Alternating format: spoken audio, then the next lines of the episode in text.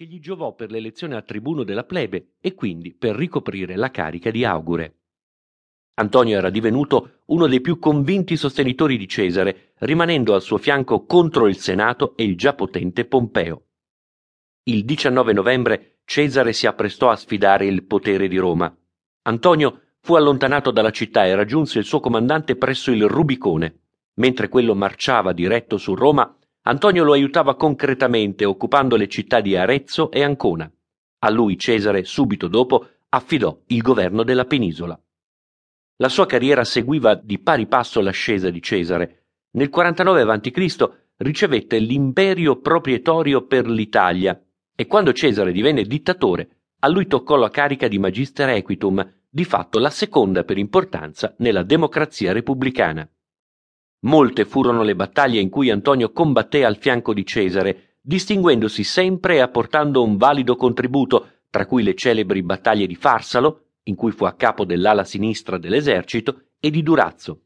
In questa parte della sua vita, però, egli venne meno, almeno in parte, al rigore militare per cui si era contraddistinto negli anni precedenti. Anche a seguito dei comportamenti discutibili che ebbe nell'esercizio delle veci di Cesare, intanto impegnato in Oriente, per causa sua a Roma si scatenarono violenti tumulti, capeggiati dal tribuno della plebe Dolabella. Nel sedare questi moti, Antonio rivelò approssimazione di intervento e inaudita ferocia, finendo con lo sterminare 50 cittadini romani probabilmente incolpevoli e spargendo terrore per l'urbe. Il comportamento venne giudicato deprecabile da più parti, ma Cesare, una volta di ritorno, pur prendendo qualche distanza da lui, continuò a tenerlo al suo fianco. Dopo avergli preferito per qualche anno Emilio Lepido, i due furono consoli insieme nel 44 a.C. Durante un'uscita pubblica in occasione dei Lupercali, Antonio offrì a Cesare un diadema, simbolo del comando. Eloquentemente, onde scacciare qualunque dubbio di ambizioni monarchiche, Cesare rifiutò il prezioso oggetto. La messa in scena fu anche eclatante prova dei buoni rapporti che ancora correvano tra loro. Tuttavia, a Roma, il timore che Cesare presto o tardi potesse divenire rex si impossessò di molti e il 15 marzo di quell'anno stesso Cesare fu assassinato da un gruppo di senatori a capo dei quali si erano posti Marco Giunio Bruto e Gaio Cassio Longino.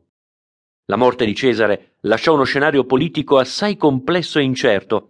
Ambivano al potere tre distinte fazioni, i Cesaricidi, i legionari veterani di Cesare che tanto avevano fatto per la gloria di Roma e si trovavano ora capitanati da Ottaviano, figlio adottivo di Cesare, e non ultimo lo stesso Antonio. Si scatenarono aspri conflitti interni, in particolare tra i legionari di Ottaviano e le truppe di Antonio, che venne sconfitto a Modena, finché non si giunse a un accordo di massima per un nuovo triumvirato, costituito da Antonio, Ottaviano e Marco Emilio Lepido, già stretto collaboratore di Cesare e dello stesso Antonio.